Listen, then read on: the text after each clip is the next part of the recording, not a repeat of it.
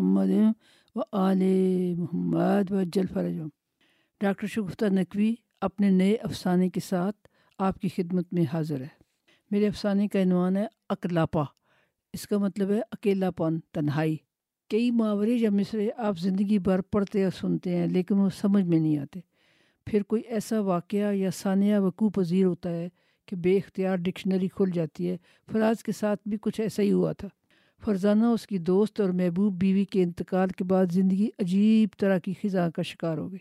اس کے ساتھ بیتے ہوئے کامیاب ازدواجی زندگی کے سینتیس سال۔ صرف یادوں کی فلم جو خیالات اور تصور کی ٹی وی پر چلتی رہتی۔ ایسے لگتا تھا کہ وہ تو کہیں ہوا ہو گیا، فراز وہی تھا۔ گھر، کمرہ، بیڈ، الماریاں، چیزیں، سب کچھ وہی تھا۔ کچھ بھی تو نہیں بدلا تھا، بس ایک دم وہ ساری چیزیں بے روح ہو گئیں۔ ان کی قدر و قیمت ہی نہ رہی۔ پہلے وہ باتیں کرتی تھیں، اب وہ خاموش ہو گئیں۔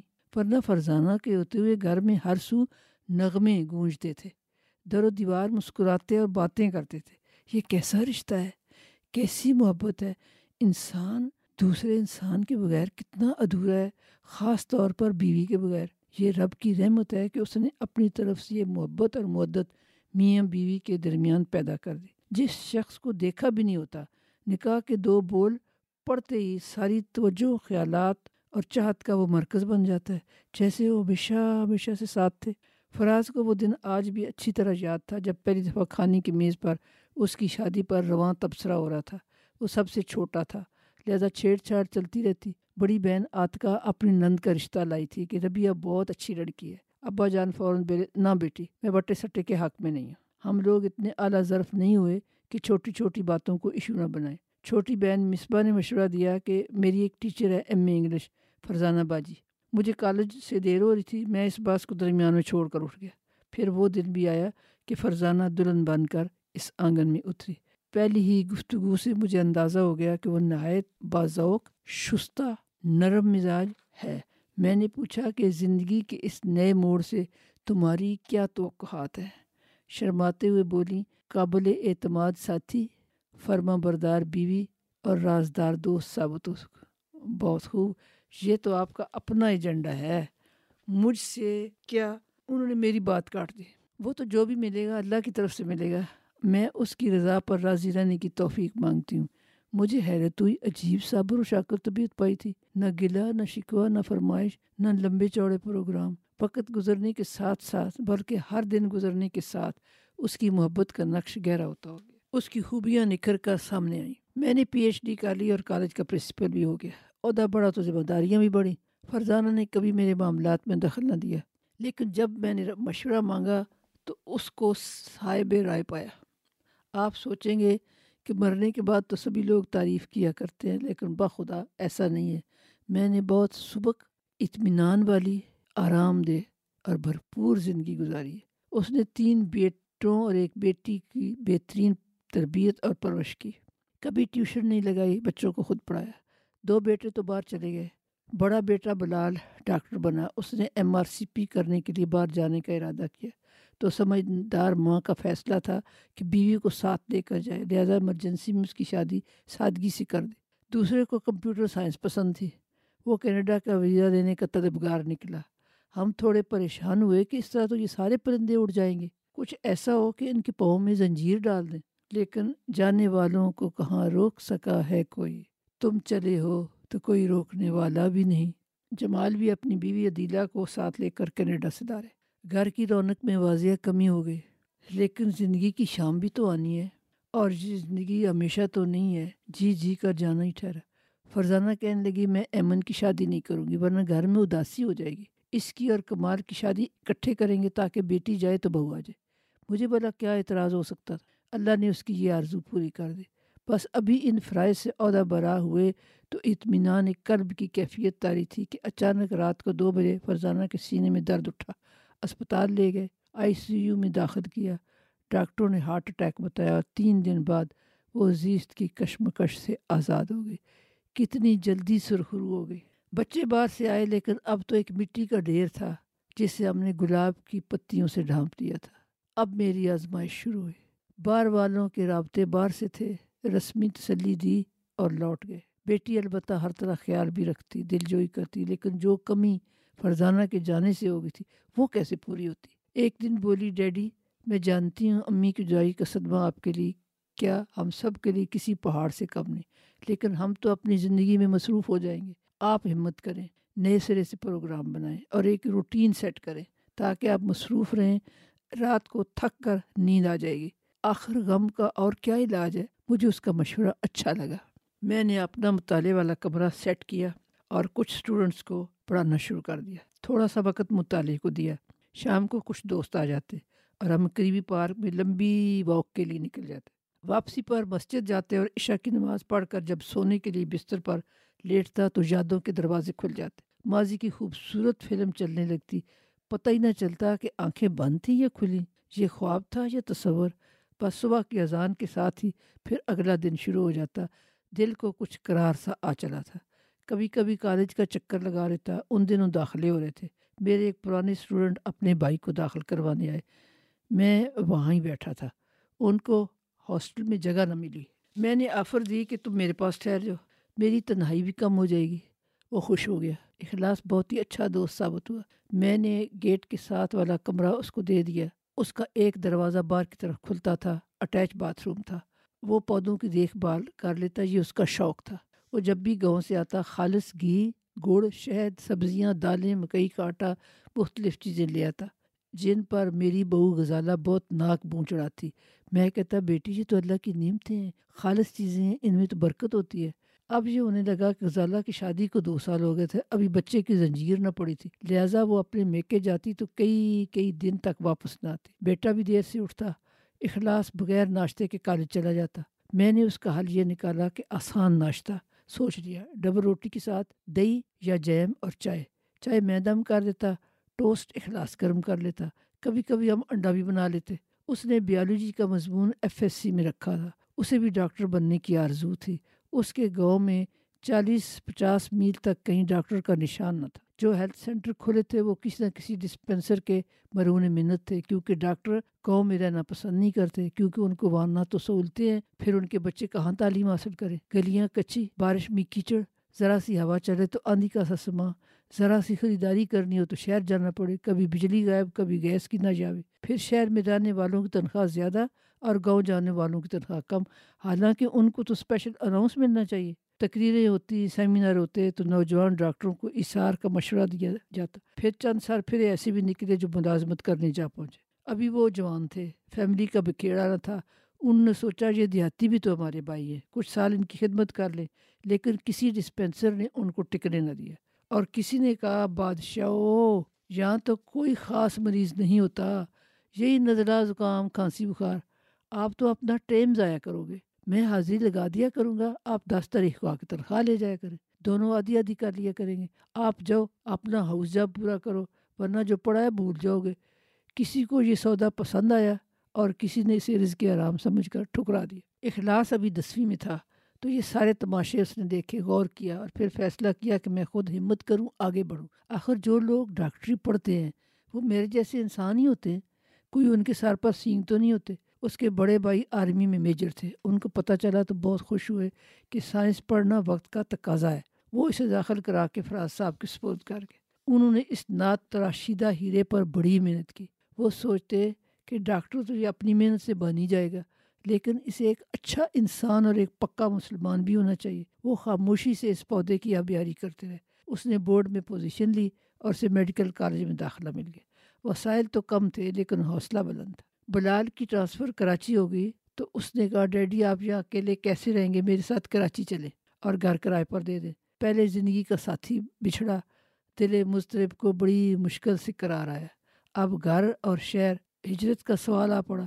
فیصلہ بہت مشکل تھا، جانکنی کا سوال تھا۔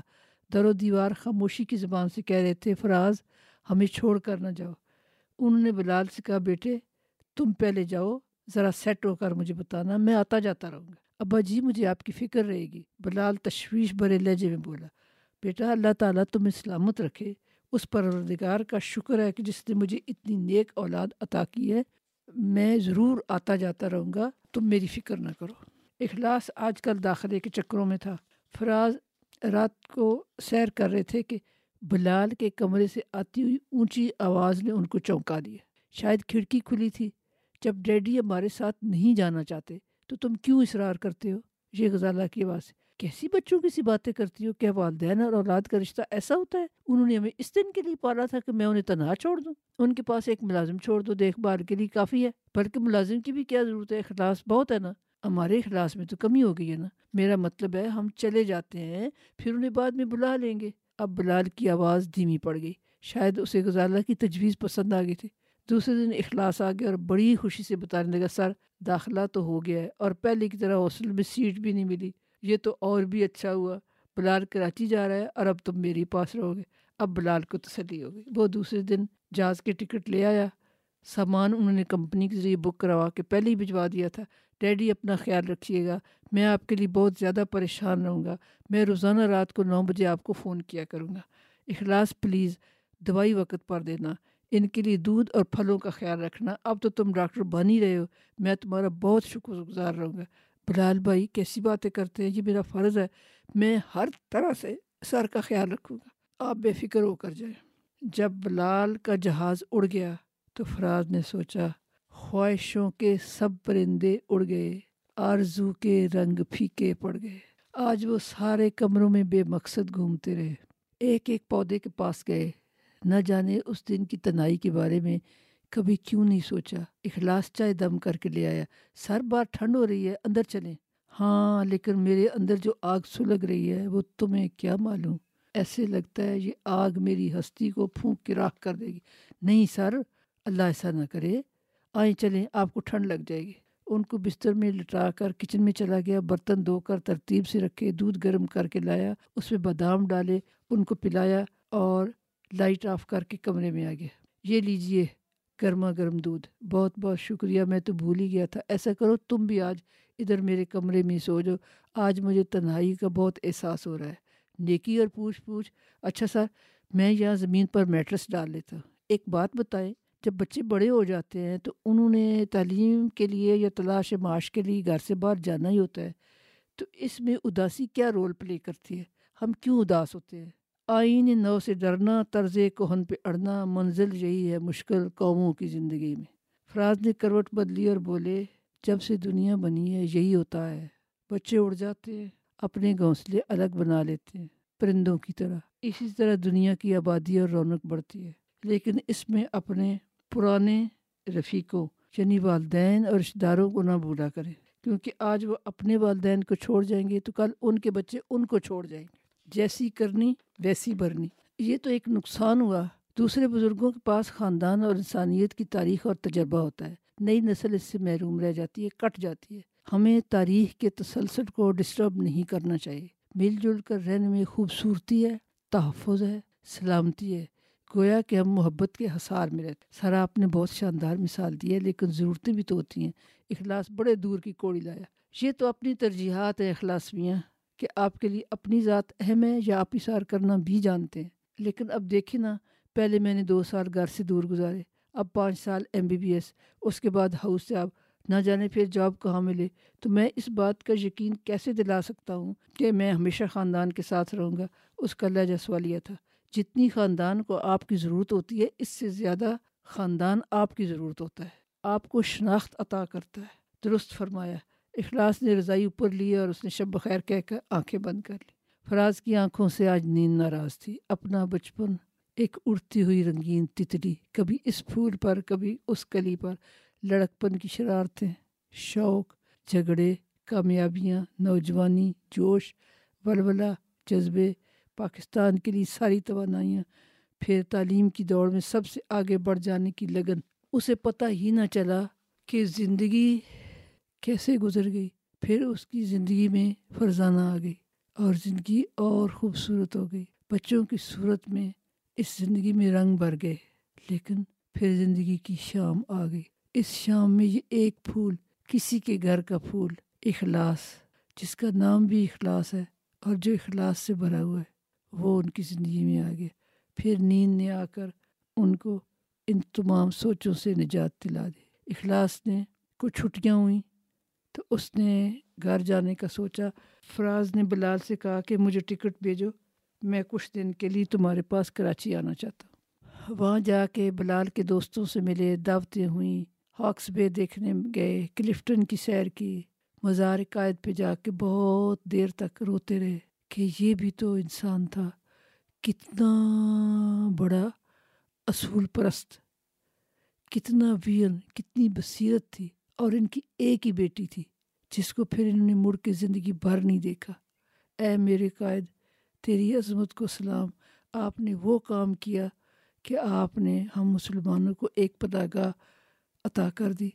عطا تو اللہ کی تھی، لیکن آپ نے اس کے لیے بے شمار کوشش کی، حتیٰ کہ اپنی جان جان آفرین کی سپرد کر دی۔ وہاں سے واپس آئے، اخلاص کا ایم بی بی ایس مکمل ہو گیا۔ اب اس نے کہا، سر میں نے ہاؤس جاب کرنا ہے اور میری رات کی ڈیوٹی ہے۔ میرا خیال ہے کہ آپ کوئی سرونٹ رکھ لیں۔ مجھے پسند نہیں کہ آپ رات کو اکیلے ہوں۔ فراز نے کہا، مجھے یہ بتاؤ کہ میں اس عمر میں تمہارے ہسپتال میں کوئی کام کر سکتا ہوں؟ اخلاص نے کہا، کیوں نہیں سر؟ آپ کے پاس علم ہے، آپ کے پاس قرآن کا علم ہے۔ آپ میرے ساتھ چلیں۔ اس نے ان کا پسندیدہ گرم سوٹ نکال کر دیا، ٹائی لگائی، جوتے پالش کر کے پہنائے اور اسپتال لے گیا۔ اور اس وارڈ میں جہاں اس کی ڈیوٹی لگی تھی، تو اس نے کہا، بہت سارے سر مریض ایسے ہوتے ہیں، ان کے رشتہ دار انہیں داخل کروا جاتے ہیں۔ کیوں؟ وہ بیماری کی آخری سٹیج پر ہوتے ہیں، پھر انہیں کوئی ملنے نہیں آتا۔ تو وہ خاموش پڑے، اپنی زندگی کے ایام گنتے رہتے ہیں۔ آپ ان سب کے پاس جائیں، ان سے بات کریں۔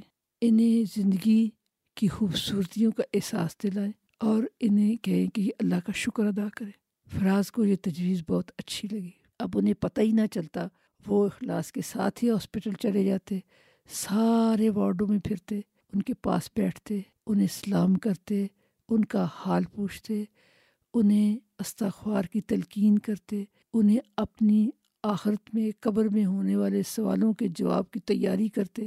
کہ تین سوال پوچھے جائیں گے، تمہارا رب کون ہے؟ تمہارا نبی کون ہے؟ اور تمہارا دین کیا ہے؟ اور تم نے جواب دینا ہے، میرا رب، میرا اللہ ہے، میرے نبی، جناب رسول پاک حضرت محمد مصطفیٰ صلی اللہ علیہ وآلہ وسلم، جو رحمۃ العالمین ہے اور میرا دین اسلام ہے۔ جب تم ان سوالوں کے جواب دو گے تو فرشتے یہ جواب لکھ لیں گے اور تمہیں کہیں گے، اب تم آرام سے سو جاؤ۔ اس کے بعد سارے مرحلے آسان۔ انشاءاللہ تمہاری شفاعت بھی ہوگی اور تمہیں جنت بھی ملے گی۔ فراز کو یہ سب اتنا اچھا لگا، ان کی ساری بیماریاں دور ہو گئیں، ان کے جسم میں اللہ تعالیٰ نے نئی روح پھونک دی، ان میں طاقت آ گئی، ساری دوائیاں چھوٹ گئیں اور انہوں نے سوچا، اخلاص تم صحیح معنوں میں انسانیت کے معالج بنے۔ اس کو مسیح بننا کہتے۔ جب اس کا اس جب مکمل ہو گیا، اب اس کے آگے پھر دو راستے تھے۔